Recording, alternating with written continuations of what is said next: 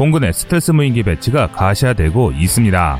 우리 공군과 군 관계자들이 참석한 2021 Aerospace Conference가 개최됐는데 이 행사에서는 대한민국의 항공우주력의 미래에 대한 주제로 여러 방산업체 관계자들이 참석했습니다. 여기에는 국산 항공무장 통합기술, 무인 항공기용 터보팬 엔진 기술, 6세대 전투기 개발 전망과 한국군 적용 방안 등 우리 공군의 미래 계획을 논의하는 자리였는데요. 특히 무인기용 저바이패스 터보팬 엔진의 개발은 큰 의미를 갖습니다. 사실 현재 한국이 개발하고 있는 터보팬 엔진은 2013년부터 개발을 진행했고 현재는 코어부가 완성되었으며 터보팬 엔진 전체의 체계가 순조롭게 개발 중입니다. 이런 개발 진행 상황이면 수년 안에 괄목할 만한 성과가 있을 것으로 보이는데요. 완성된 저바이패스 엔진은 현재 대한항공이 개발 중인 가오리X 무인 전투기에 탑재될 예정입니다.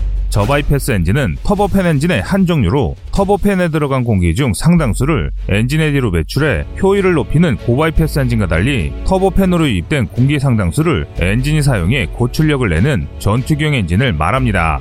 5,500파운드급 터보팬 엔진이 개발되면 다량의 무장을 탑재한 본격적인 무인 전투기가 수년 안에 완성될 것이 확실시됩니다. 또한 이 엔진이 개발 성공하면 8,000파운드급 터보팬 엔진도 추진할 예정입니다.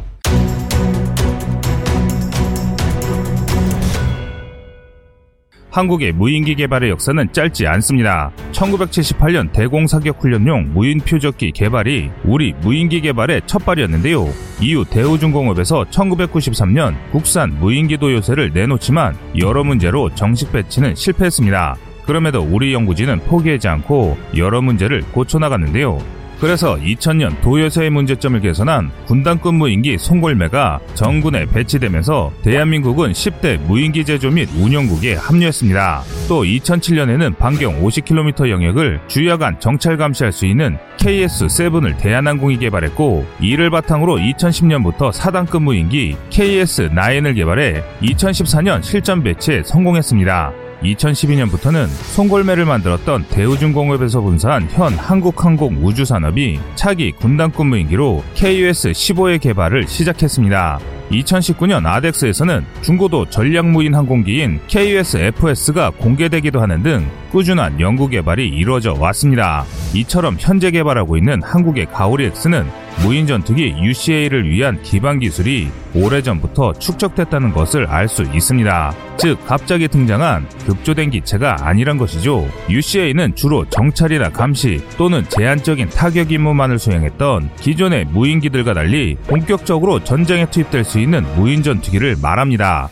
최근 미국에서 유인 전투기에 탑승한 한 명의 조종사인 로열 윙맨이 여러 무인 전투기를 조종해 전투를 치를 수 있는 유무인 복합 체계를 구현 중인 것을 고려할 때 우리군 역시 보라매나 보라매 이후 개발될 차세대 전투기를 보조할 무인 전투기를 개발하고 있는 것이라고 볼 수 있습니다. 국방과학연구소가 발행한 국방과학기술 플러스 20년 4분기에 따르면 가오리 X는 지난 2015년 시험 비행에 성공했으며 500kg의 내부 무장창을 갖는 국산 무인 전투기입니다.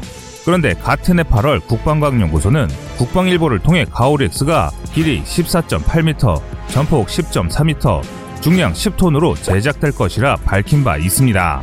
또 고도 10km에서 마하 0.5의 속도로 최대 3시간 비행이 가능한 사실상 중형 항공기를 목표로 하고 있음을 공개했는데요. 두 정보 사이의 격차가 상당한 만큼 여러 성능 개량 작업이 이루어진 것으로 보입니다. 우리가 주목할 것은 가오리엑스에 사용된 스텔스 기술입니다. 가오리엑스는 일반적인 항공기와 달리 동체 뒷부분에 수직미익이 없는 평평한 형태로 설계되었는데요. 스텔스 성능을 극대화하기 위한 성능으로 6세대 항공기를 개발할 때 반드시 확보해야만 하는 기술입니다. 이 수직미익이 없는 항공기는 고속으로 이동할 경우 안정성이 심각하게 떨어집니다. 그래서 이를 보완할 전자제어 체계와 제한적인 수준이나마 자율비행 및 전투가 가능해야 합니다. 또한 가오리엑스에는 성능 검증이 끝난 한국형 스텔스 도료 및 각종 스텔스 소재 역시 적용되어 있는데요. 대한민국은 이미 지난 2009년 스텔스 도료 개발에 성공했습니다. 1999년부터 2008년까지 10년 동안 진행된 전파 흡수 재료 사업은 상당히 좋은 성과를 낸 것으로 알려져 있는데 해당 사업은 과학기술부가 선전한 국가 우수 개발 사업 100선에 포함되었으며 국방과학연구소가 50주년을 기념해 공개한 ADD 연구개발 50선에 선정되었습니다. 그런데 여기서 재밌는 점은 해당 스텔스 도료를 개발한 업체가 우리가 익히 들어 잘하는 노루표 페인트란 것인데요. 그래서 ADD가 공개한 이미지에서도 노루표 페인트의 귀여운 노루마크를 확인하실 수 있습니다. 현재 대한항공이 개발 중인 가오리 X는 상당히 우수한 스텔스 무인 전투기로 알려져 있습니다. 하지만 현재 배치되고 있는 무인기들의 생존성은 그리 우수하지 않은데요. 당장은 고도의 전투 임무를 수행하거나 아군과 유기적으로 통신이 가능하면서 신뢰성까지 높은 AI를 만들어낼 수 없기 때문입니다. 속도 역시 야음속이라 유인 전 투기와 교전이 발생하면 생존을 담보할 수 없습니다. 그럼에도 세계 여러 나라가 무인기를 개발하는 이유는 개량형 5세대 전투기나 6세대 전투기와 함께 유무인 복합 체계를 구성하는 것이 유인기의 임무 효율과 생존성을 극대화할 수 있기 때문입니다. 유무인 복합 체계는 한 명의 조종사가 조종하는 고성능 유인 전투기를 다수의 무인 전투기가 따르는 시스템인데요. 고성능 유인 전투기가 정보 수집기 등 군의 여러 자산으로부터 정보 및 명령을 수진해 무인기의 임무를 할당하면 위험도가 높은 임무를 무인기가 대신 수행해 유인 전투기의 생존성을 극대화하는 것입니다.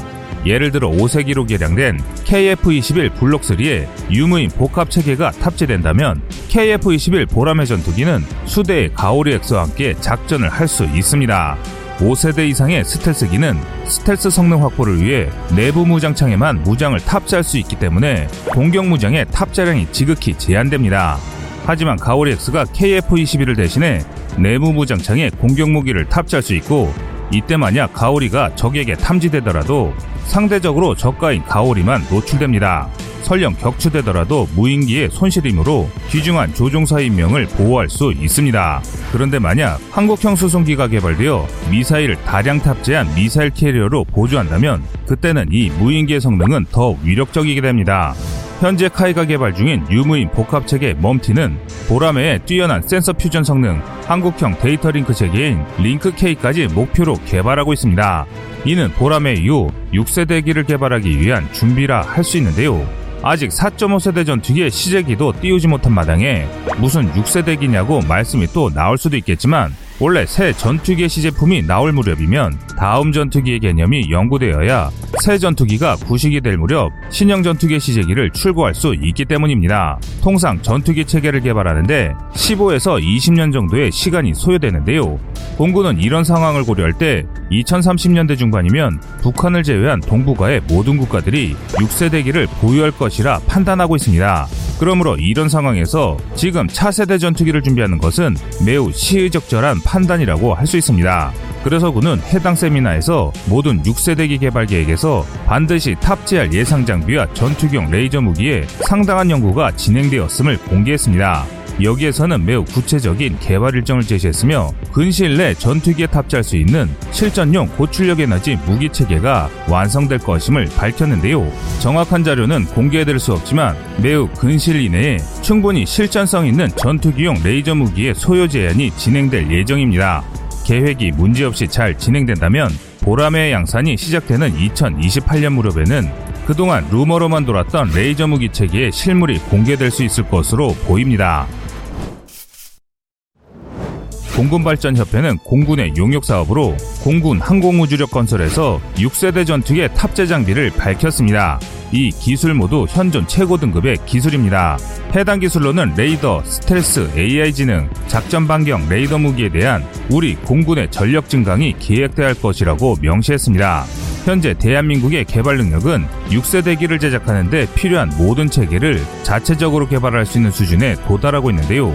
그런데 가장 큰 문제가 되는 터보팬 엔진이 현재 5,500파운드에서 2030년대까지 보라매에 탑재되는 G414 수준까지만 도달할 수 있다면 2040년대 실전 배치가 예정된 6세대기에는 보라매와 달리 우리가 만든 자체 개발 엔진을 탑재하는 것도 꿈꿔볼 수 있게 됩니다. 하지만 밝은 희망과 달리 이는 상당히 어려운 목표입니다. 한두 사업만 지연되더라도 전체 사업이 지연될 수밖에 없는 구조이기 때문인데요. 또한 아무리 차근차근 단계를 밟아 나간다지만 한 번의 실수도 없이 바로 성공하는 것은 그리 쉬운 일이 아닙니다. 그러나 대한민국은 지난 수십 년 동안 누구도 가능하리라 생각하지 못한 어려운 일들을 해낸 나라입니다. 또 대한민국은 IMF 이후 지금까지 20년 동안 엄청난 성장을 이뤘습니다. 반도체와 조선 사업이 세계를 장악했고 자동차 산업이 일본 독일과 겨룰 수 있는 수준이 되었으며 국민 소득은 거의 두 배가 늘었습니다. 2000년 초반만 하더라도 대구급 같은 호위함과 크기가 비슷한 광개토 대왕함을 주력으로 운영하고 있었습니다. 하지만 불과 20년도 안 돼서 두 척의 독도급 상륙함과 다수의 이지스함을 보유한 대양 해군이 되었고 수십 년 된 미제 전차를 주력으로 운영하던 우리군은 최신의 K2 전차 수십여 대 아파치 공격 헬기를 보유한 세계 최고 수준의 육군 강국이 되었습니다. 자국산 전투기 개발은 불가능하다고 여겼지만 자국산 경공격기 F-50과 KF-21 보라매를 개발했습니다. 다시 말해 6세대 전투기 개발도 절대 불가능한 목표는 아니란 것이죠. 또 앞으로 2023년부터 2035년까지 첨단의 무기 체계가 실전 배치될 예정입니다. 고출력 레이저 무기 HEL, 한국형 사드 L-SAM, 한국형 SM3, KF-21 양산, 세종대왕급 Batch 2, 한국형 아이언돔, 완전 무인 K9, K3 전차까지 정말 많은 미래 무기들이 배치를 준비하고 있습니다. 2020년에 한국 군전력이 2000년대의 군전력을 완벽히 뛰어넘었듯이 2040년의 한국은 미국이나 중국조차 감히 무시할 수 없는 세계 최강의 자주강군을 목표로 하고 있습니다. 여러분의 생각은 어떠신가요? 시청자님의 현명한 의견을 댓글로 남겨주시기 바랍니다. 여러분들의 좋은 의견이 좋은 영상을 만드는데 많은 힘이 됩니다. 이상 꺼리튜브였습니다.